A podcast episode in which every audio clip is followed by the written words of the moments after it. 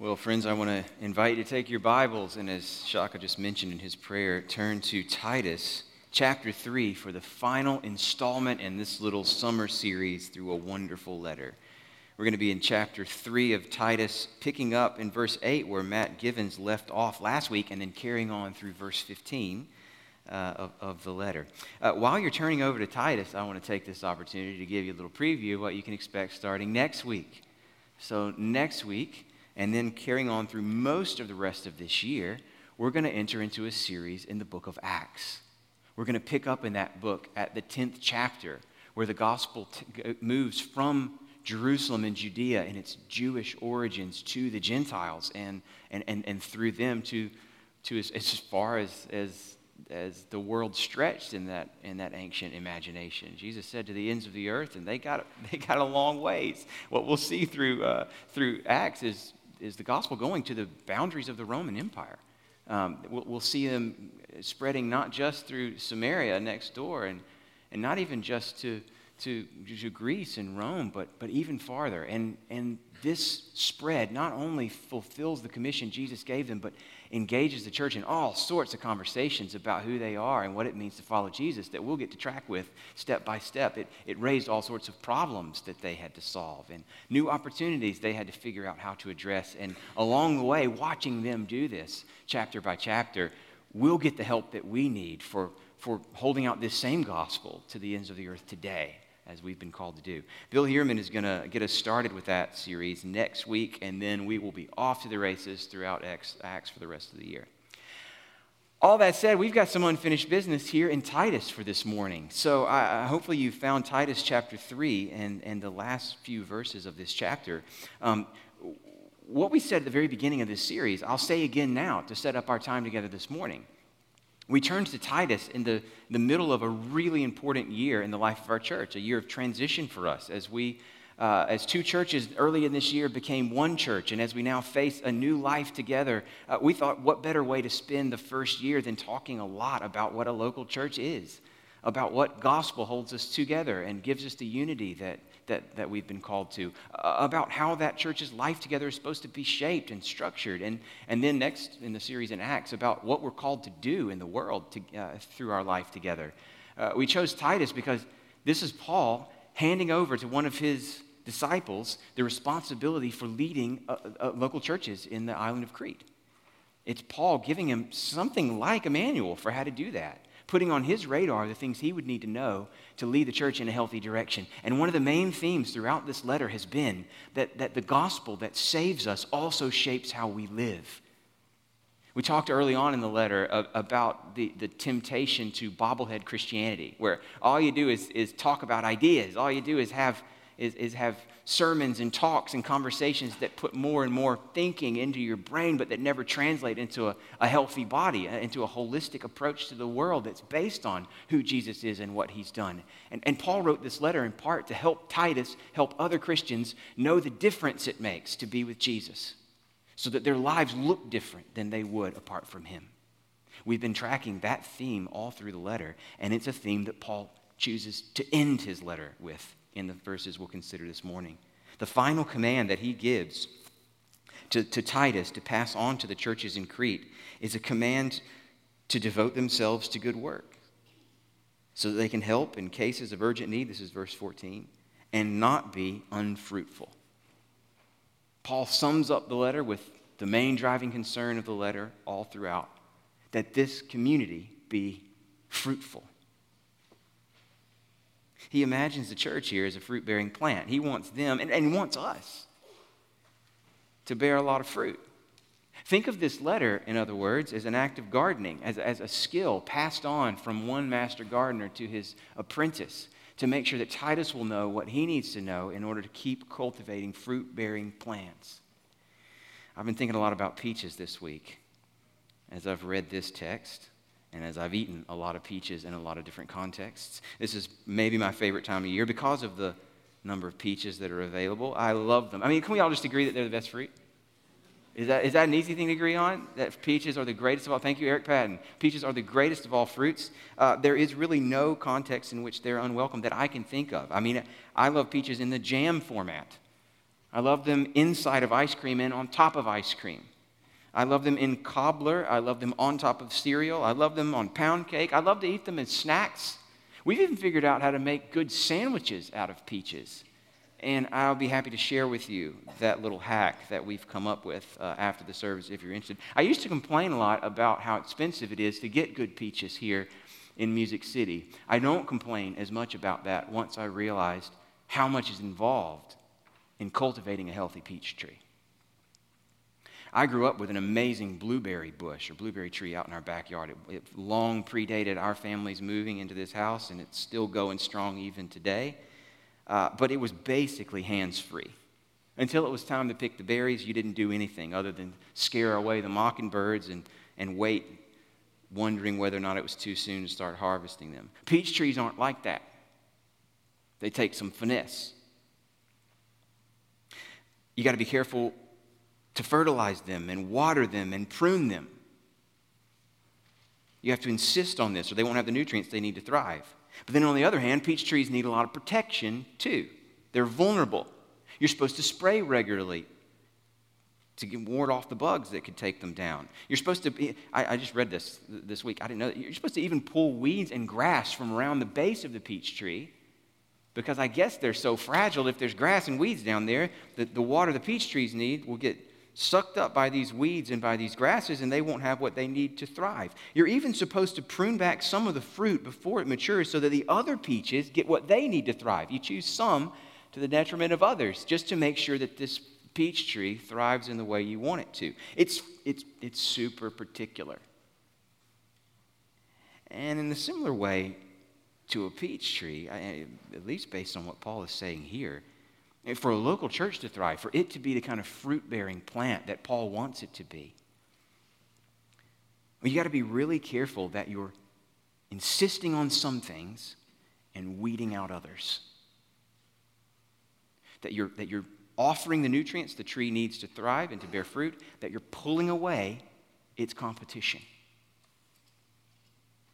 And I think that these last few verses, one good way to understand them is of Paul passing on some final gardening tips to his apprentice gardener, telling him what to do and what not to do, or rather, what to insist on and what to avoid.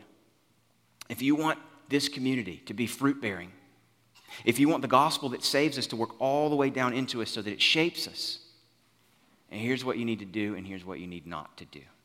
I want to just show you 3 tips that Paul gives to Titus to insist on in the churches. One thing to do, 2 things not to do, if you want to be a fruitful community. And I want to begin by just reading these several verses together. I'm going to ask you to stand with me in honor of God's word. I'm going to pick up in verse 8, where Matt left off last week. I'm going to read to the end of the letter in verse 15.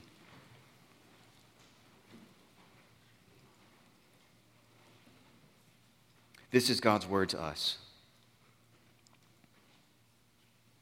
The saying is trustworthy, and I want you to insist on these things, so that those who have believed in God may be careful to devote themselves to good works. These things are excellent and profitable for people. But avoid foolish controversies, genealogies, dissensions, and quarrels about the law, for they're unprofitable and worthless. As for a person who stirs up division, after warning him once and then twice, have nothing more to do with him, knowing that such a person is warped and sinful. He's self-condemned. When I send Artemis or Tychicus to you, do your best to come to me at Nicopolis, for I've decided to spend the winter there. Do your best to speed Zenos, the lawyer, and Apollos on their way. See that they lack nothing. And let our people learn to devote themselves to good works, so as to help cases of urgent need and not be unfruitful. All who are with me send greetings to you. Greet those who love us in the faith. Grace be with you all. This is God's word. You can be seated. I hope you notice as I was reading this emphasis on good works at the very beginning. Make sure they devote themselves to good works. At the very end, let them learn how to devote themselves to good works. Don't let them be unfruitful.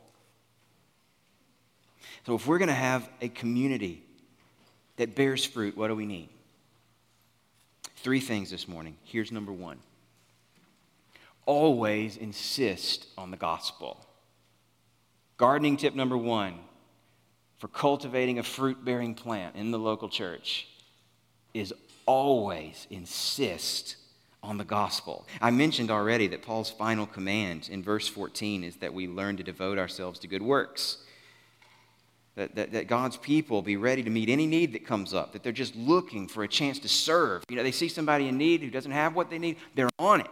You don't have to tell them, they want to be. It makes their day to be. That's what he has in mind as the fruit that he wants us to be bearing.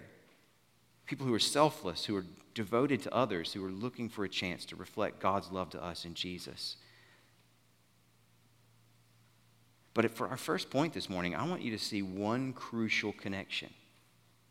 I want you to look at how this last command in verse 14 echoes the words of verse 8, which Matt showed us last week. So verse 14 says, "Let our people learn to devote themselves to good work so as to help in urgent need." Jump back up to verse 8.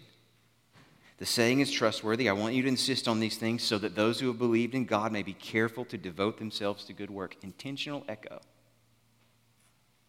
But in verse 8, do you notice he's telling us where these good works come from?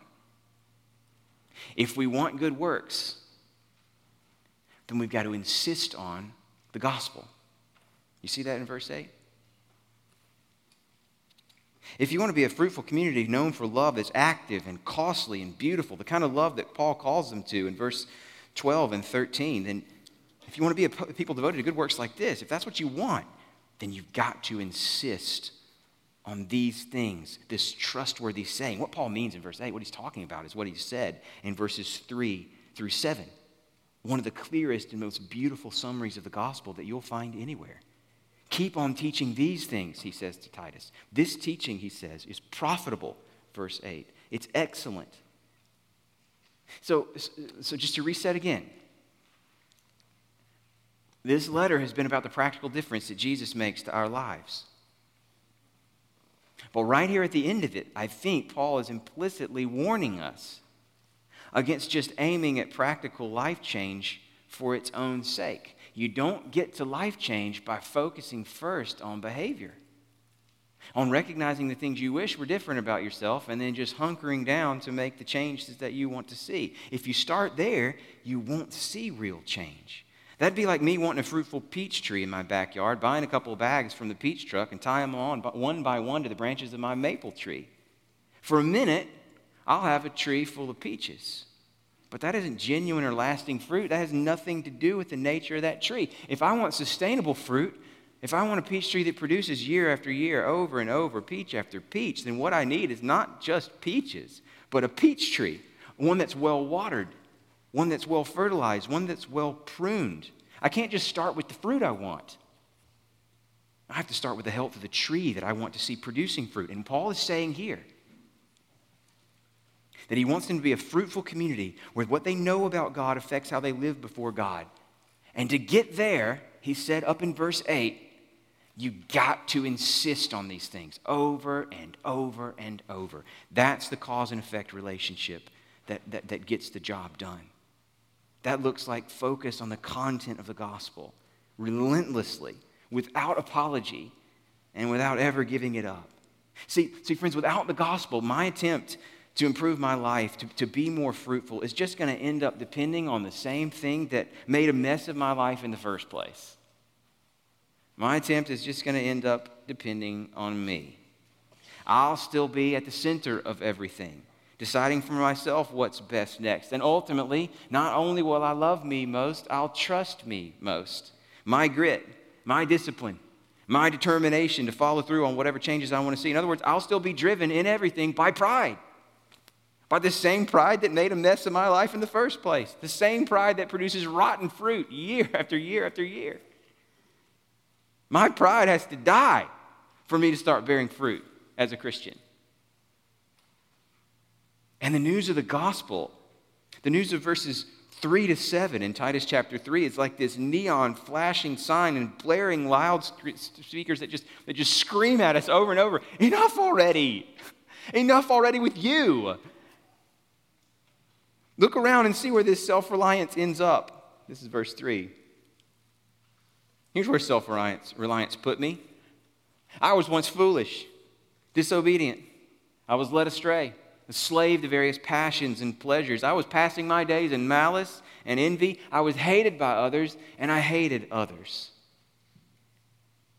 That's where self-reliance ends up. That's the fruit produced when I'm at the center of my love and my trust. Enough already! But friends, this focus on sin, this verse 3 reminder, is never just meant to make us hate ourselves. It isn't meant for that at all.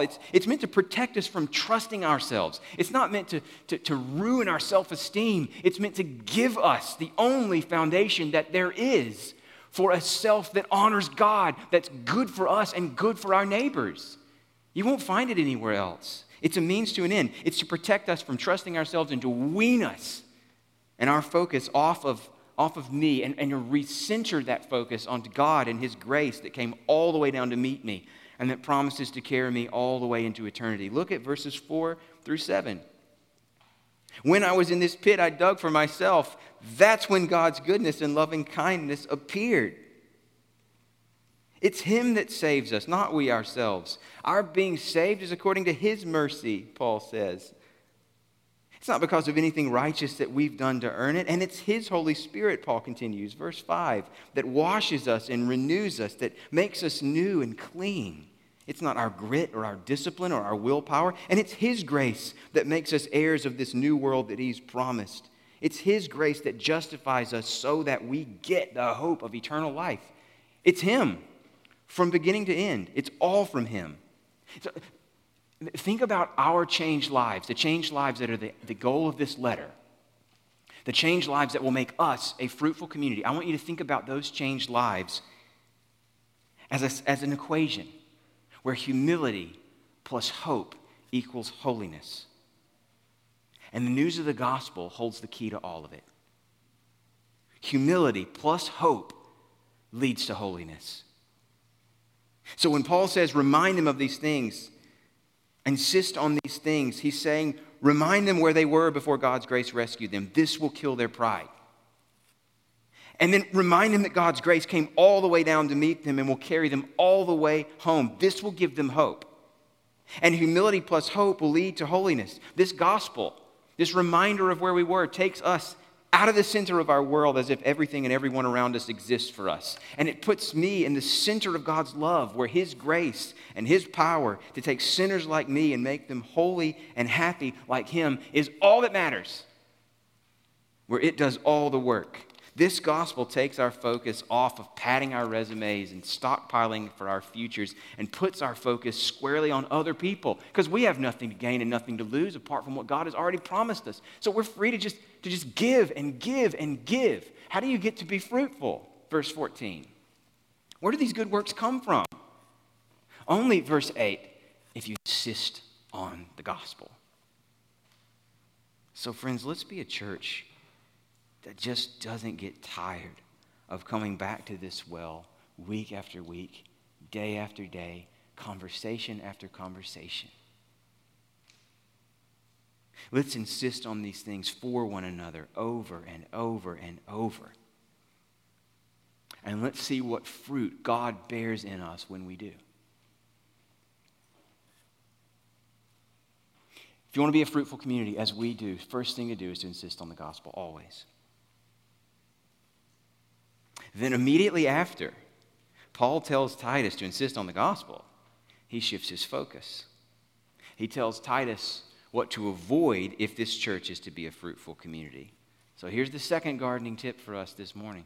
If we want to be a fruitful community, as I know we do, we'll not only have to insist on the gospel, we will secondly have to avoid divisions that don't involve the gospel. Insist on the gospel always, but avoid divisions that don't involve the gospel.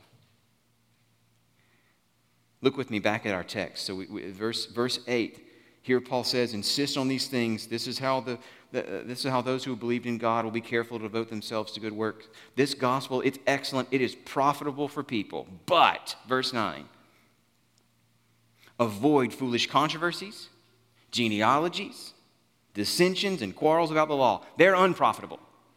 The gospel, it's profitable. All these divisions, unprofitable, worthless. You see the parallel here?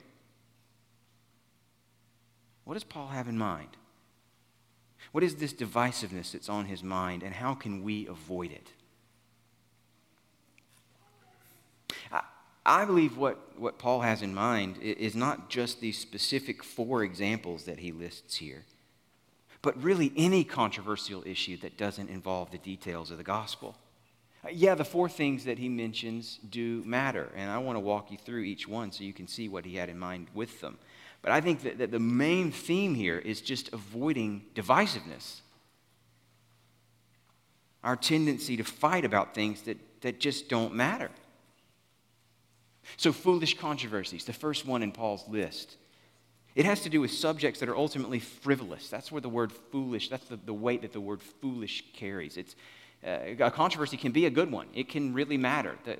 Sometimes that's important, as we'll say more about here in a minute. But Paul has in mind just weightless, unimportant, distracting kind of controversies. You know, medieval theologians get a bad rap for arguing about how many angels could fit on the pin of a needle. To whatever extent they actually spent their time on that question, I guess they deserve that bad rap. It just doesn't matter. Who cares? Going down that rabbit hole is foolish. That's what Paul has in mind. It isn't quite as clear what Paul has in mind with genealogies, but it's also not really that hard to imagine what he may have had in mind, what may have been going on in this early community. I mean, genealogy really mattered in the Old Testament. It mattered who came from Abraham's line. It mattered who would sit on the throne of David. It mattered so much that some of the stories about Jesus, two of the gospel accounts of Jesus' life, start with where Jesus came from, his genealogies. Genealogy mattered, and so because it mattered, it's not hard to imagine some of the early Christians maybe trying to figure out their own genealogy. You know, one of these Ancestry.com kind of searches that see just, who do you trace back to, and maybe even arranging themselves in a kind of hierarchy based on who your great-great-great-great-grandpappy was. It's not hard to imagine them going down a rabbit hole like that one. Paul says, no, doesn't matter. It's ridiculous. It's worthless speculation. Avoid it. And Paul doesn't specify what the dissensions were that he has in mind or the specific quarrels about the law that were going on in Crete. But again, I think the point is still clear enough. Yes, the law matters. It matters enough that Paul spent a lot of his time studying and writing about it. But quarrels about the law? In the light of the gospel, it's just not worth it. Friends, Paul was passionate about truth. He's just finished telling Titus to insist on the truths of the gospel. It matters to him. He spent his life studying and then teaching to others content like this. And he was bold, even when his life depended on this content. Even when it cost him his life to insist on this gospel, he stood tall. He's written letters defending the truth. And you just read Galatians if you want to see just how seriously he took theological warfare when he had to. Sometimes division is necessary, and we should be ready to divide if we have to. But,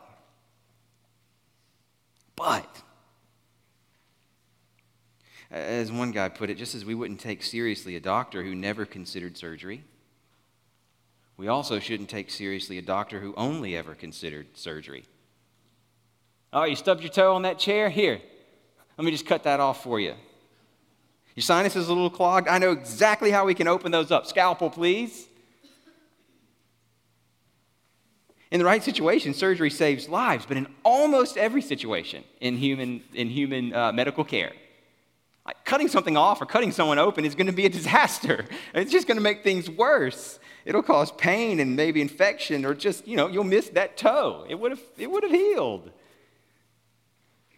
And I think Paul is trying to say here in this verse that just like in medical care, in the local church, almost always division is going to make things worse, not better. And unfortunately, right now, friends, I think surgeons are having a moment. I don't mean the real ones.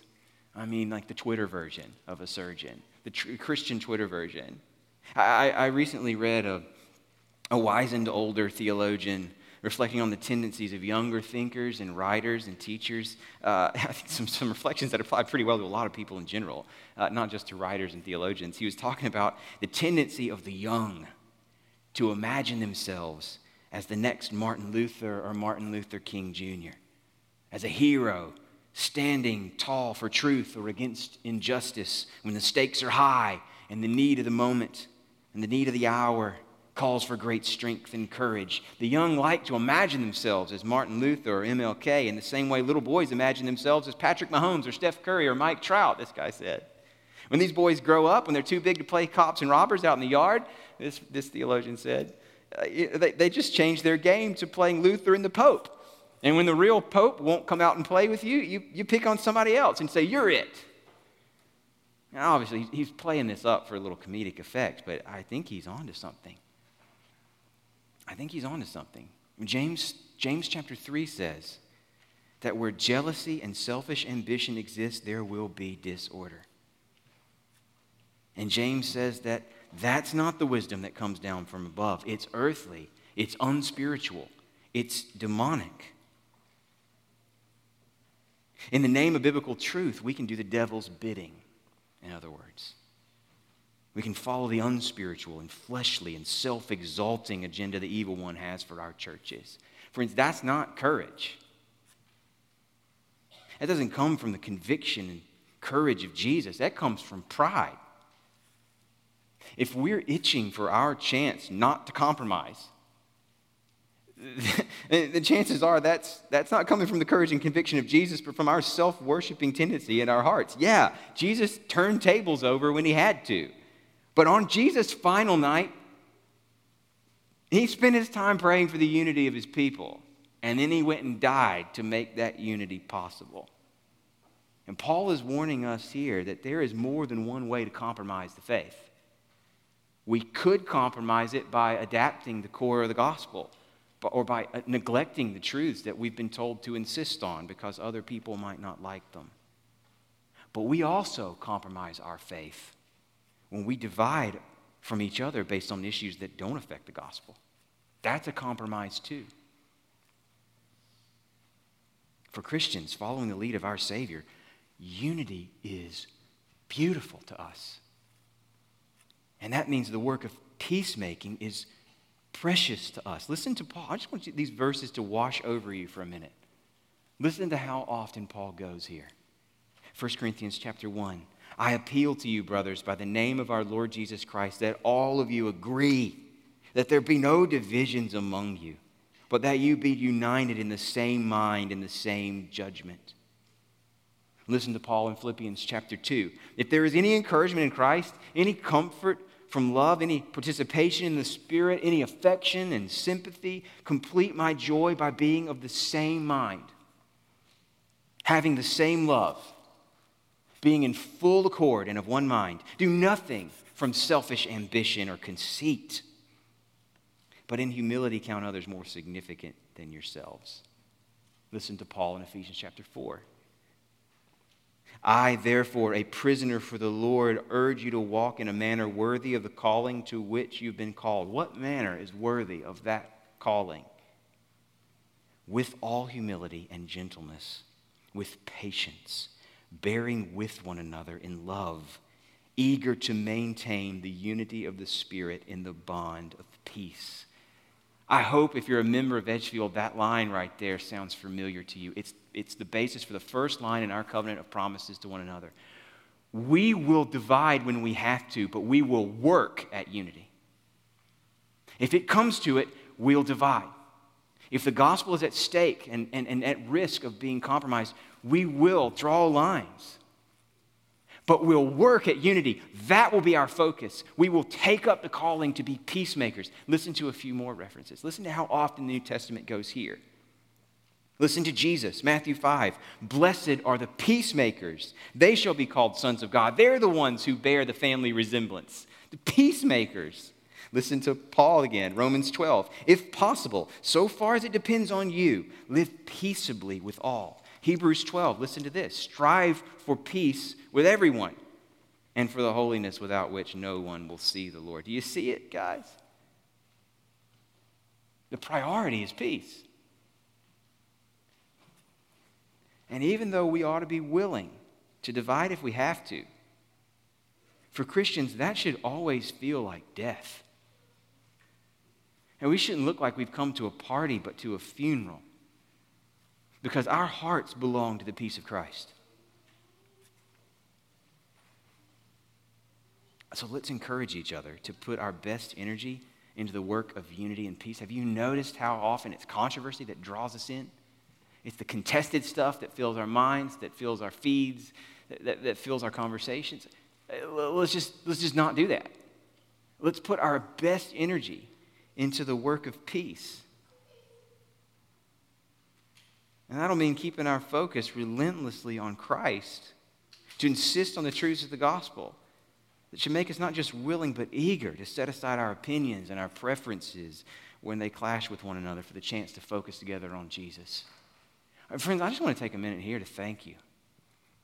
At the end of a hard year, maybe a year and a half now, for the evidence you've given me that you took that promise seriously. When the COVID-19 pandemic first began to hit us, it didn't take long to recognize this was going to be a threat to unity. I remember us praying about that often, talking about it wherever we had the chance to, and appealing to one another. Friends, let's not let this bring us down. This can't be worth it. And we try to always say, the issues involved, they really matter.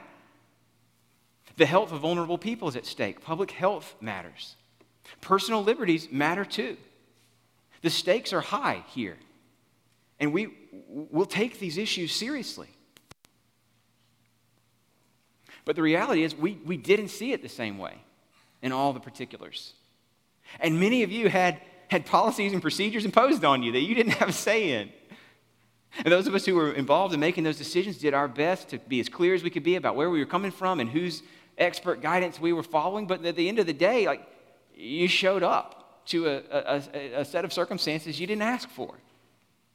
And I know from conversations with lots of you that wasn't easy to do, for different reasons, from different angles. For some of you, you accepted regulations you didn't think were necessary. For others of you, you showed up even though it felt like a risk to you to do so. And at every step, what I've noticed most and what makes me so grateful for you is I saw you working hard to maintain the unity of the Spirit in the bond of peace. And I'm so grateful. Thanks be to God, and thank you to you for putting this into practice in a hard year. Look, he's gotten us through it, hasn't he? Praise the Lord for that. And we're still together. Let's don't give up what's been so hard to maintain, but double down on our efforts to make sure nothing else can divide us either. Now, I want to, with the last few minutes here, move to one more gardening tip, very closely connected to the one we've just considered. We've just talked about avoiding divisions that have nothing to do with the gospel. But Paul saves his most direct and sharpest words for verse 10 and tip number 3. We'll also have to avoid people who stir up division. Look back with me at verse 10. As for a person who stirs up division, after warning him once and then twice, have nothing more to do with him, knowing that such a person is warped and sinful. He is self-condemned. If there's a person stirring up division, Paul says, warn him. If that doesn't stop him from doing what he's doing, warn him again. And if he still continues to stir up division, then you have nothing more to do with him. You disassociate with him. Division from a divider, Paul says, is crucial for the community to bear fruit. The divider is sucking away precious time and energy and attention that belong on the calling of God to do good works. This person, Paul says, is warped and sinful. In other words, it's too far gone if they don't respond to the warnings. You can't keep reasoning with someone who doesn't want to be reasoned with. If the conversation's not moving anywhere, better to focus that time and energy and attention on the fruit that's still there, making sure it has the nutrients that it needs, rather than chasing down these divisions that the divider has a vested interest in perpetuating over and over and over. Don't do it. That just makes things worse. Paul, here's what I think Paul is getting at. I think he's describing here a scenario that's very similar to one he describes in 1 Corinthians 5 and to a scenario that Jesus describes in Matthew chapter 18. In both of these places in the New Testament, a member of the church continues to live in a way that opposes what Jesus has said. And their choice to continue living in a way that isn't consistent with what Jesus has called them to threatens the community. And so in both those cases, just as here, Jesus and Paul call on us to separate from that person. It's because you love them that you want to shake them awake. Separating from them is meant to kind of grab them by the shoulders and wake them up. Wake up. Do you see what's going on here? Do you see the danger that you're in? Separating is how you don't enable them in their sin by acting like everything's fine here. Nothing to see here. This is cool. I mean, of course, guys, you can't, don't see this and think control. You can't control a person. You can't stop them from dividing if they choose to divide. They have to make their own choices, but you can control whether you endorse them as part of your life together. You can say, no, not here. We won't do it, not until you stop. And Paul's, I think he's saying here that you owe it to them if you love them. You owe it to the community too. A person who stirs up division like this is like a poison in the body. It's like a gangrenous limb. It's got to be cut off to save the body. Now, I know this is hard to hear. I know it may seem especially hard to hear because you know how easily a command like this one could be abused. I mean, how easily this could become a tool for suppressing dissent, for protecting leaders' hegemony over the community. Of course it could. Sin can spoil anything.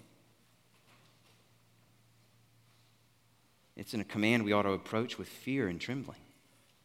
But the undeniable fact is that the command is still here. Paul says this action is necessary for the health of the church and the fruit he wants to see us bearing. The command is here, and the risk is worth it because the stakes just couldn't be higher for a fruit-bearing community. I think what we're meant to see here is just how precious this is to Paul, how precious unity is to Paul, and how precious it should be to us. So how should we respond to what Paul has said here?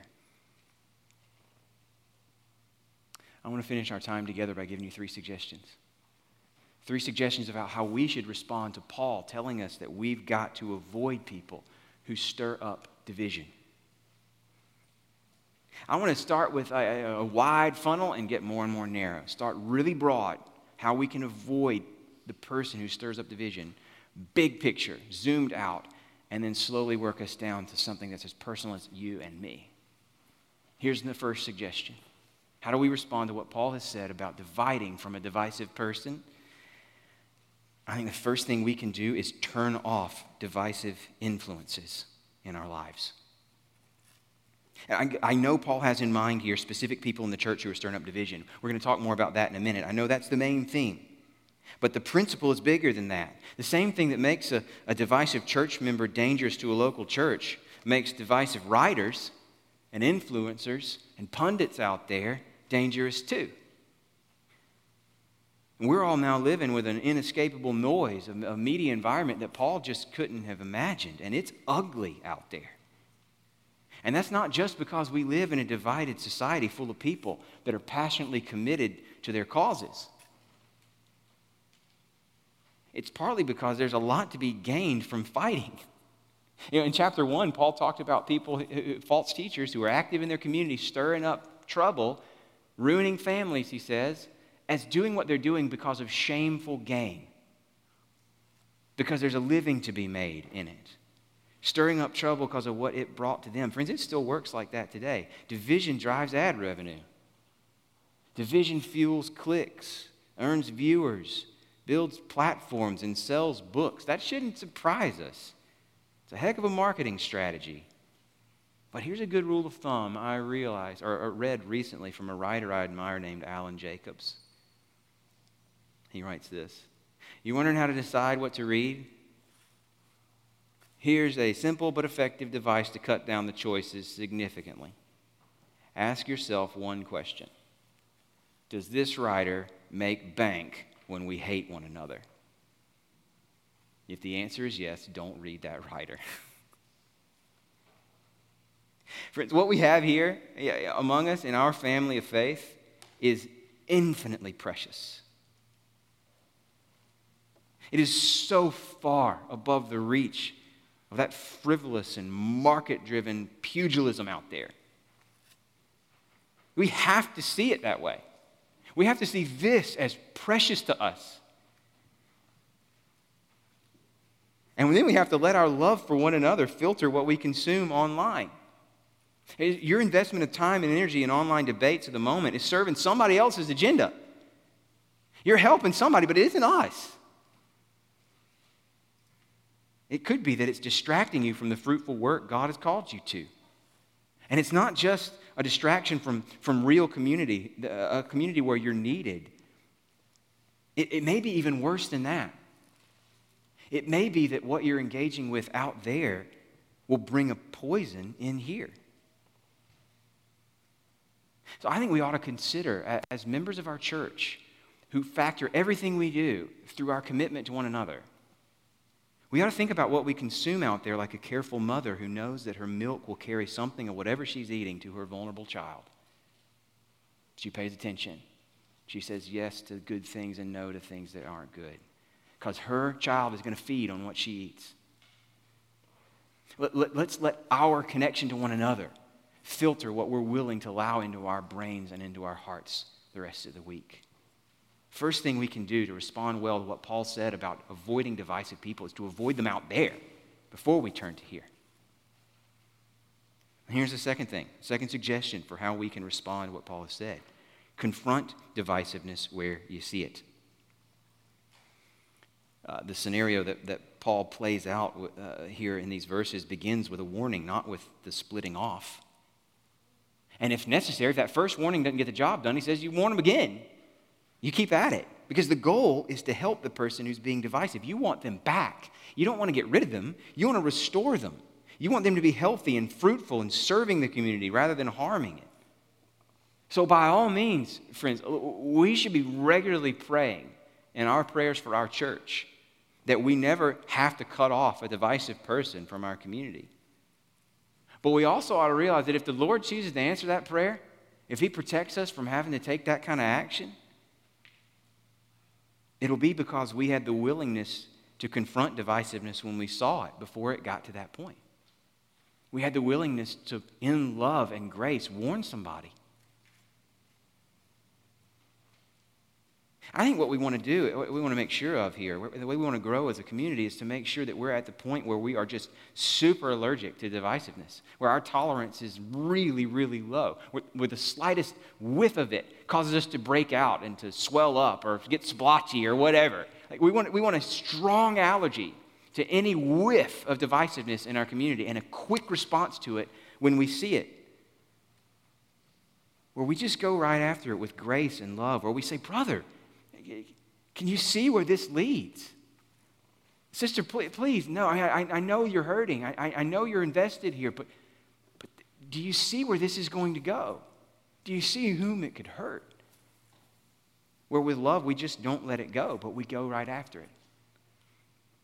By all means, pray that we won't have to get to the point where we've got to cut off a divisive person. But friends, please pray also that we'll have the wisdom and courage to confront divisiveness when we need to. The only thing that will keep us from it is not love for God or love for that person and an unwillingness to say something hard to them and maybe hurt their feelings. The only thing that keeps us back from doing that work is love for ourselves, not wanting to take on the inconvenience of it, of a hard conversation, not wanting to risk the stability of a friendship if you have to confront someone in it. And love for ourselves as a guiding principle for this community, that's just going to produce rotten fruit. Let's really love one another and confront divisiveness where we see it. And then finally, let's just avoid being a divisive person. I mean, the separating from this divisive person that Paul calls for, we can start with ourselves, right? I'm just not going to be a divisive person. I'm going to be super allergic to divisiveness in myself. Let's commit to relentless evaluation of our own hearts. Pretty much as soon as Zoom became part of everybody's everyday last year, I started noticing articles popping up everywhere on the fact that most people most naturally just look at their own screen when they're on a Zoom meeting. Do you do that? You do, don't you? They were all over the place. Wired.com, why can't I stop staring at myself on Zoom? Insider.com, why you can't stop staring at yourself on Zoom? Scientific American, the weirdness of watching yourself on Zoom, and other articles on the psychological effects of it, followed by Glamour.com's reassurance, don't worry about what you look like on Zoom because, quote, everyone else is just looking at themselves anyway. We should bring that kind of relentless self-focus to this problem in our church's life and start with ourselves. It's easy to read this divisiveness and know, especially with all the divisive noise that's going out there, you've got like a list of 10 friends on Twitter that you think need to hear this text, don't you? How about we just stop looking for our friends in this text and start looking for ourselves in it? How about we start looking in our own hearts to see, am I that person? How could you know? Are you grieved or energized by controversy among Christians? There's a good question for you. Are you grieved by it or energized by it? Sometimes I fear we're itching for our chance not to compromise. Do you hope to be wrong about people that you disagree with? Would you be happy if you found out there was not a good reason to be concerned? They actually didn't think what you thought they did. A divisive person needs that difference to be there. That's part of how they justify their existence. It's being on the right side of a line that's opposite you. But a peacemaker takes other people seriously and tries to hear them on their terms, even if you have to disagree in the end. When you do disagree, do you speak of the people that you disagree with in tones of concern and compassion? Or do you speak about them with gleeful anger? Well, consider this, friends. Is a contested issue more central to who you are than the basics of the gospel? What animates you? What fills your mind and stirs your heart and takes up your downtime? Who do you feel most connected to? Somebody who votes like you do but isn't a follower of Jesus? Or somebody who doesn't follow Jesus but tends to vote, or someone who does follow Jesus rather but tends to vote the other way? And I wonder if you're feeling any sense of conviction right now as I'm talking, if you're wondering if perhaps you've drifted toward divisiveness, I wonder if the most healthy thing wouldn't be for you to just ask a friend this afternoon to take some questions like this and answer them about you. To invite them to be part of your early warning system. How can you recognize a community of genuine Christians where God's love has worked all the way down into life? Not a group of bobbleheads, but a group of transformed lives. You'll know them when the gospel is talked about relentlessly. But where doctrinal purity is not policed for every jot and tittle, where every deviance is relentlessly accounted for, but instead where the needs of others take up their time and focus, where it's the needs of others that are relentlessly noted and accounted for. A community in which the good works are there, useful, profitable, and fruitful. So let's pray together now that the Lord will make us that kind of community before we continue to sing together this morning. Let's pray. Our Father, we do ask for your help to honor you in our life together. We know that there is much in us that still resists the beautiful, fruitful influence of your Spirit, and we ask that your Spirit fight for us and against our sin. That you carry on the work of renewal, the washing of regeneration, all the way to the end, so that we love what you love, and so that we live lives that bring you glory. We pray this in Jesus' name, amen.